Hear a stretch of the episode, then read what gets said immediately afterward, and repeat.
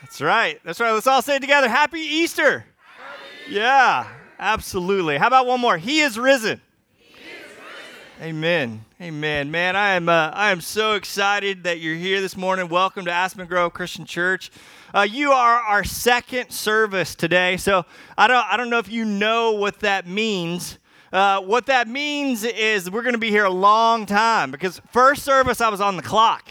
I had to be ready, but second service, man, I can just let things go. So get comfortable.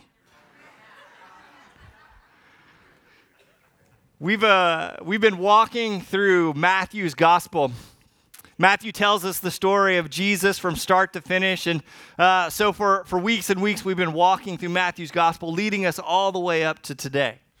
And Matthew chapter 28 is where we're going to pick up. Uh, if you brought your Bibles, invite you to open them. But I just want to, I want to, I want to tell you Matthew's telling.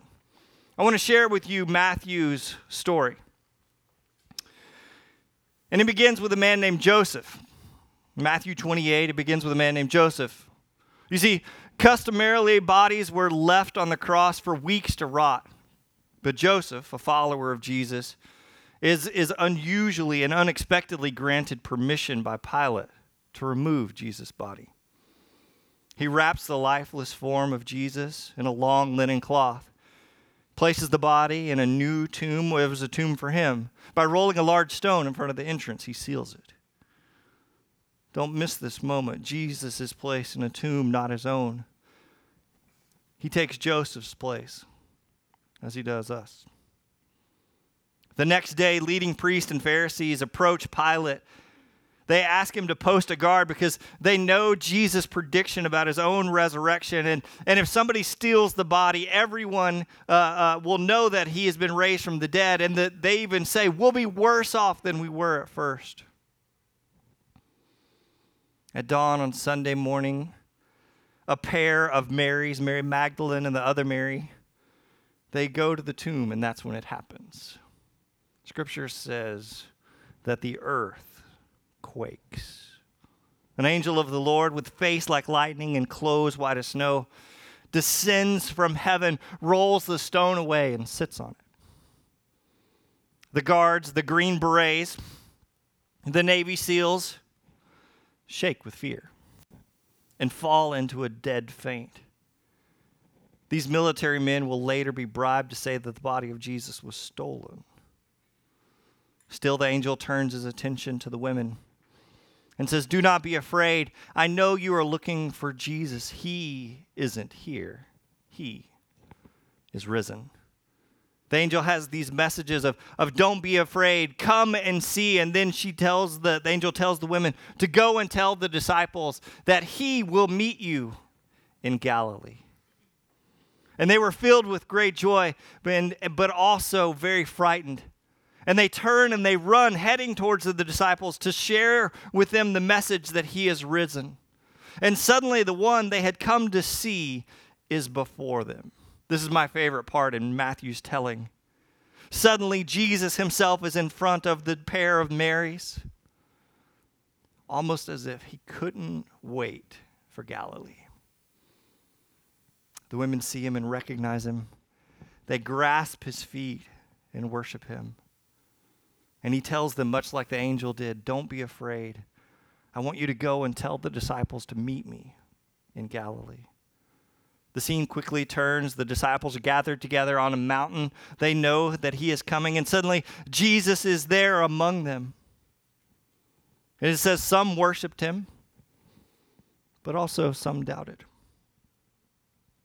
He gives them a commission, telling them about his authority. He shares a few sentences with them. He even promises that he will be with them always, even to the end of the age. And then you know what happens next? Nothing. Matthew's gospel ends, abruptly ends. You know, I, I sincerely regret that uh, the one telling us this story is a tax collector. I, I would have preferred uh, a poet or songwriter. Uh, why couldn't Shakespeare describe these events, events to us in, in vivid color? Or couldn't we have Spielberg direct it? Instead, we have a tax collector's account. Poor Matthew is more familiar with Excel spreadsheets than he is with flowery, descriptive language. He simply offers an, an accurate accounting of the facts, a history void of any explanation or interpretation. Matthew offers little or no hint that in this moment, the moment of Jesus' resurrection, the world is changed. Can you feel it? Maybe you can sense it. Something is different. You see, up until this point in the history of the world, in the history of humanity, we have lived in a rhythm of life and death. Every one of us begins in birth. Our life begins. We are born first, and then at some undetermined time, you and I die, right? It has always been this way birth and then death. It's always been this way until now. Jesus reverses the flow, and out of death comes life. Are you with me? Believe it or not, Jesus speaks often of this great reversal. New life springing up from, the, from death. In John chapter 12, he records Jesus' own words. Jesus says, I tell you the truth, unless a kernel of wheat is planted in the soil and dies, it remains alone. But its death will produce many new kernels, a plentiful harvest of new lives. In 1 Corinthians, it says, Unless a seed dies and is buried in the earth, it cannot be reborn. And what I want you to see is that it's it's not enough to simply admire and, and, and, contemplate and consider the death and burial and resurrection of Jesus. Like, like sometimes we treat the death and the burial and resurrection like, like some great work of art hanging on a wall that we come and we pause before and we admire and look at. But, but it's not enough to treat it that way. You see, when, when you teach a child to write its letters, you, you parents remember that? Teaching your, your kids how to write their letters, when you teach them to write their letters, you hold their hands. Your child forms the letters because you are forming them with them. And what I want you to see in the death and the burial and resurrection of Jesus is that Jesus is the point man for us. Like, like no doubt Jesus makes a way for us through the sacrifice of himself. He makes a way for us. But in the same way, the resurrection, we should see that Jesus also holds our hands. He makes the way for us through the, the sacrifice of himself, but he also shows us the way we must go. He shows us, demonstrates for us the way of self sacrifice. I know what you're probably thinking. Sure, Jesus is a great guy. I mean, we were really impressed by his teachings. He definitely like he did some cool things, and and no doubt he he wants us to follow him, but he wouldn't want us to follow him all the way to death, would he? Like I mean, our we follow Jesus, but we our our journey ends at the cross. We don't go any further. That that was for him. That wasn't for us. He would not ask us to die. Would he? If you remember his own words in Matthew chapter 16, Jesus says, If any of you wants to be my follower, you must turn from your selfish ways. Take up your, what's that word? And follow me. He says that, you know, if you try to hang on to your life, you will lose it. But if you give up your life for my sake, you will save it. The promise of the resurrection is death, then life. Jesus shows us the way. So, how is this done? How are we, you and I, as followers of Jesus, how do we take up our cross? How, how are we to die to be reborn? Uh, I, I, love the, the question that C.S. Lewis asked around this issue. Uh, the question he asked is Do any of you like to play tennis? Resurrection, tennis. You don't guys, you don't get the connection. You have any tennis players in here? Anyone want to admit that you're a tennis player? You're a Wimbledon champ, right? Like, any t- do you know a tennis player? Okay, there we go. Close enough. C.S. Lewis says there are, there are only two kinds of tennis players. There's only two kinds. Of all the tennis players, there's, there's only ever been two. The first tennis player, the first player is the casual player. You and I, we know this player. This, this player has, has played tennis some. This player probably even knows some of the rules of tennis, may even know how to keep score in tennis. Um, they might have to dust some, you know, knock some dust off their racket, but but largely the casual tennis player looks kind of they you know, they may even have some tennis clothes, right? They may even look largely like a tennis player and and believe it or not, they may even hit a good shot every now and then, right? You guys know the casual tennis player. You know who I'm talking about. So C.S. Lewis says that's the first type of tennis player, but there is a second type. And in many ways, the, the, the second player looks, looks very much like the first. Knows the rules, dresses the part, except the second player has spent many regular hours on the court. And over the course of those hours, the, the second player's eyes have become tennis player eyes. They have eyes for tennis, eyes that, that know where the ball is and where the ball is going to go. The, the second player has, has tennis player muscles in their calves and tennis player nerves.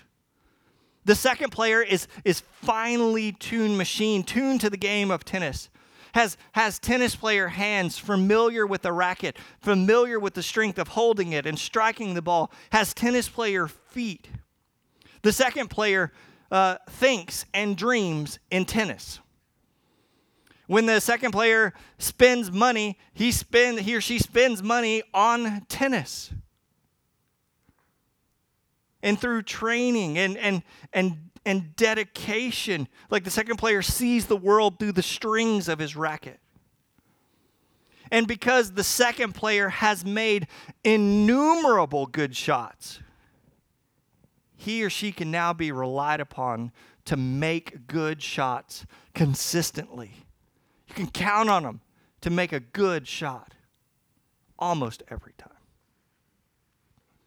So C.S. Lewis asks the question, he says, I ask you, which is truly, which one is truly a tennis player? What would you say? You know, in externals, in, in appearance, they might seem very similar, right? But only one has given themselves or herself completely to the cause of being a tennis player. Not only does he or she look the part, he or she has been changed. You might even say the old life before a tennis player is gone. They've been transformed, mind, body, and spirit, into a tennis player. You might even say, if you'll permit me to use the language, they have been born again as a tennis. Now I ask you, what is the catalyst of this new life? How did this transformation, how did they become this, this tennis player? What caused it? The answer is, of course, that the second player completely surrendered themselves to the idea and to the process of becoming a tennis player. Do you see it? Death before life. The Bible says that, that Jesus surrendered himself completely. On the cross, it says that, that he emptied himself, became, became nothing to make a way for us, but to also show us the way. And the way is this that if we are to receive the new life that is available to everyone through the resurrection of Jesus Christ, then we must follow the example of Jesus, surrendering our whole selves. C.S. Lewis put it this way. It's a long quote. I'll put it on the screen, but I don't want you to miss the, the power of it. He says the Christian way is different, it's harder and easier. Christ says, Give me all. I don't want so much of your time and so much of your money and so much of your work. Christ says, I want you. He says, I haven't come to torment your natural self, but to, what's it say? Kill it. And he says, No half measures are any good. I don't want to cut off a branch here and a branch there. I want to have the whole tree down. I don't want to drill the tooth or crown it or stop it, but to have it out. He says, hand over the whole natural self, all the desires which you think innocent, as well as the ones you think wicked, the whole outfit. Surrender yourself completely. And then what he says is, and I will give you a new self instead. In fact, I will give you myself. My own will shall become yours. Death, then life. The simple gospel is this. We've been talking about it over the last the course of weeks through Matthew's gospel. The simple gospel is this that it is that all have sinned all. Mother Teresa, uh, Billy Graham, yours truly. Jesus even looks at his disciples and he says, All of you will desert me. All of us have sinned. We have all rebelled against God. We've committed adultery against God. And the punishment for that is not that, that we are slowly dying because of our sin. No, the reality is that because of our sin, because all have sinned, we are not dying. But the resurrection of Jesus Christ tells us this isn't all she wrote. The way of new life has now been open to us. New life is possible, it's available. All have sinned, but every human on the face of this planet now has access. All have sinned, and all have access to new life through the resurrection of Jesus Christ we have but to enter into it. We must enter into the life that Jesus offers. So the question is what kind of tennis player are you? You see, if we are enter, to enter into this new life, this life and life to the full that Jesus promises, then you need to know that no half measure will do. That incomplete surrender will never be sufficient. Uh, you may look the part, but that will never be enough.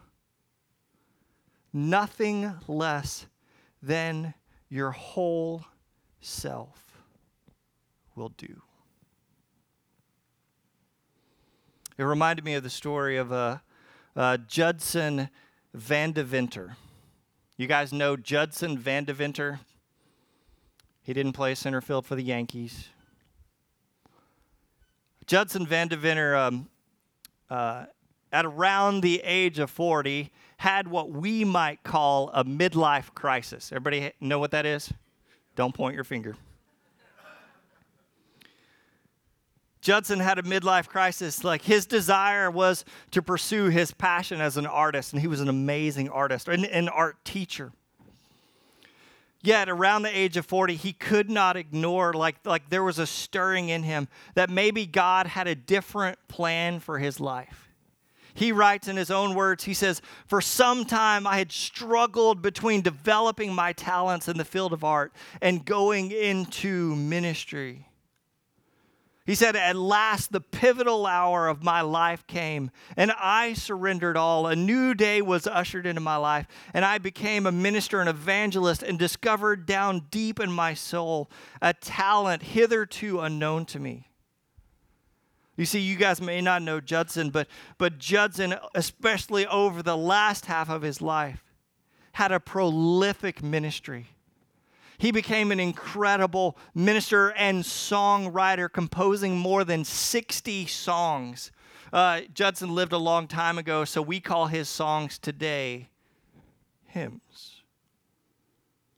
None, however, of all of his songs and ministry has standed the true test of time and stayed around, except for his very first song about it, about its genesis, about its birth, he said this. He said in the very same moment that God that he consented everything to God's will over his own. He said, "God released a hidden song in my heart. He touched a tender chord in me and he caused me to sing." And these are the words that came from his lips the moment he gave himself completely to God. Maybe they will sound familiar to you.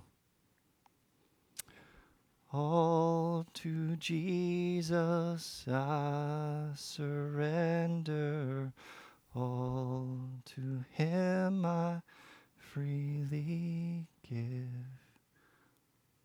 You guys know that song? Written more than 200 years ago. That song has become one of the central songs of the Christian faith. One of our oldest and most beloved hymns. In that song, I don't know if you realize it, but Judson uses the word all, all, like all meaning all, all, everything. He uses the word all 43 times. And the word surrender 30. This morning, we want to give you the opportunity to sing those same words. The same words that sprung from Judson's heart the moment he gave himself completely to God. All to Jesus I surrender. So, if you'll permit me, today's service really isn't about this teaching time, but it's we're going to turn the lights and turn the focus onto you. So, next, we're going to give you a chance to respond, and we're going to give you a chance to respond in a couple of different ways. The first is uh, we're going to invite you, if, if you're ready, if God is speaking to you, maybe He's speaking to you for the very first time, we want to give you the opportunity to be baptized. This is the example of Jesus, the teaching of Jesus. It's been the tradition of, of every man and woman throughout history that has given their life to Jesus, who have wanted to surrender all to Him, to be immersed. Literally, the Bible talks about baptism as in being buried in the waters with Him. Remember what He said you must be buried to be reborn to be completely immersed in Him, in His will, to give all of yourself to Him. And so maybe this morning, maybe there's been a stirring in you, you have a desire to be baptized. I want you to know we have everything you need. And in just a minute, I'm going to move to the back, and if God's calling you to be baptized, we want to receive you. We, we want to walk you through that process. We have, we have the clothing you need, we have the towels. We are ready for you to make that commitment. And we want to see it. But we want to give you other opportunities as well. Maybe you have been baptized and, and you're realizing that, that the thing that many Christians realize is, man, I gave my life to Jesus. The problem is I keep taking parts of it back. And so this morning, if maybe there is something you, you are clinging onto, something that's creating distance between you and Jesus, we want to give you the opportunity to surrender that as well. And so hopefully, as you walked in, you were given a white flag. It's a simple symbol of surrender. And just a moment after I say a prayer, uh, what's going to happen is, uh, and, and I just want to preface this by saying, you know, this is, this is just going to take some time. You, okay, you guys okay with that? What we're going to do is those of you on the sitting kind of on the wings, we just invite you to kind of come to the back. And we invite you to come right down the aisle, right down the middle. Every single one of you. We'll have a cross on the screen. And, and we have markers here. We encourage you to write on your flag what is that thing that you need to surrender to Jesus? What is that one piece of your life, one piece of your will, one piece of your desire that you've been holding on to? What's the one sin that you need to confess and repent of and turn over completely to God? Many have come before you already today. Do you guys see? Come and write on your flag. Many have simply just written their name just as an act of, hey, God, I, I, in light of what you have done, I give you my whole self.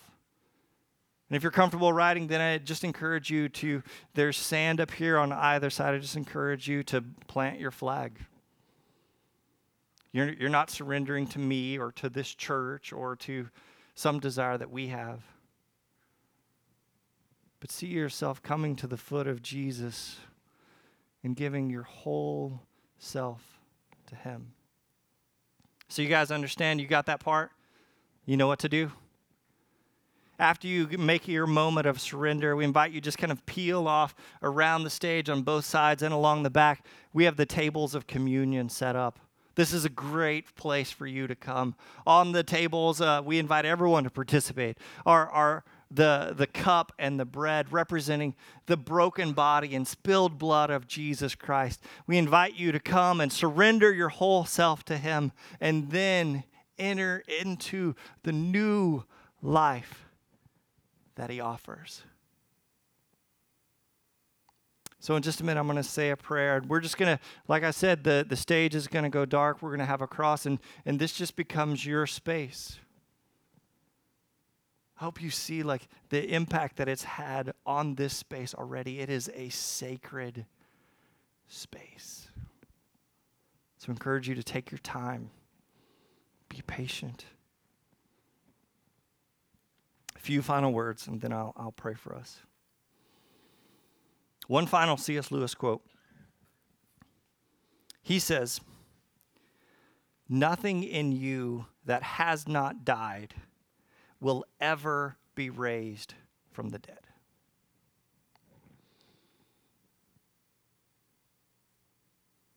I invite you this morning, in the light of Jesus' own death, burial, and resurrection, in the light of his example, to give up yourself, to find your real self. This morning is your chance to lose your life and save it, to release your grip on this world, on this life, and experience the great reversal for yourself. Die to live. I invite you this morning, this Easter, to say the words All to Jesus I surrender. All to Him I freely give. Let's pray. Father God, I thank you for your word and the example of your Son, Jesus Christ. God, I can't offer any forgiveness. I can't, I, can't, I can't offer any grace, but you offer it freely through the sacrifice of your Son, Jesus. Father God, there you had every one of us in mind when you sacrificed your son. You knew our name, you knew our face, you knew what we had done, and yet you sent your son to the cross to make a way for us. To bring us from death to life. And so, Father God, I, I pray that, that not only do we bear witness to the sacrifice and to the life of your Son, Jesus Christ, that, that He is alive, but Father God, that, that we can enter into the kind of life that He promised by giving all of ourselves. And so, Father God, I pray right now, even as we're in this space, that you would plow up the hard ground of our hearts. Maybe there are things that we have, uh, we have too tightly and too for too long held onto. Father God, we release them to you. Maybe, God, there's a stirring this morning for men and women to come to you and give themselves to you and, and through baptism. Then praise God. That's exactly what we want. Give us courage as we come before you and sacrifice our all to you. Father God, you ask for, for every one of us to give ourselves to you, mothers and fathers, daughters and sons and children. Father God, bless this space as we come before you. Let us know the kind of life that you offer. Let us experience the resurrection for ourselves. We love you. And in your Son Jesus' name, everyone together says, Amen.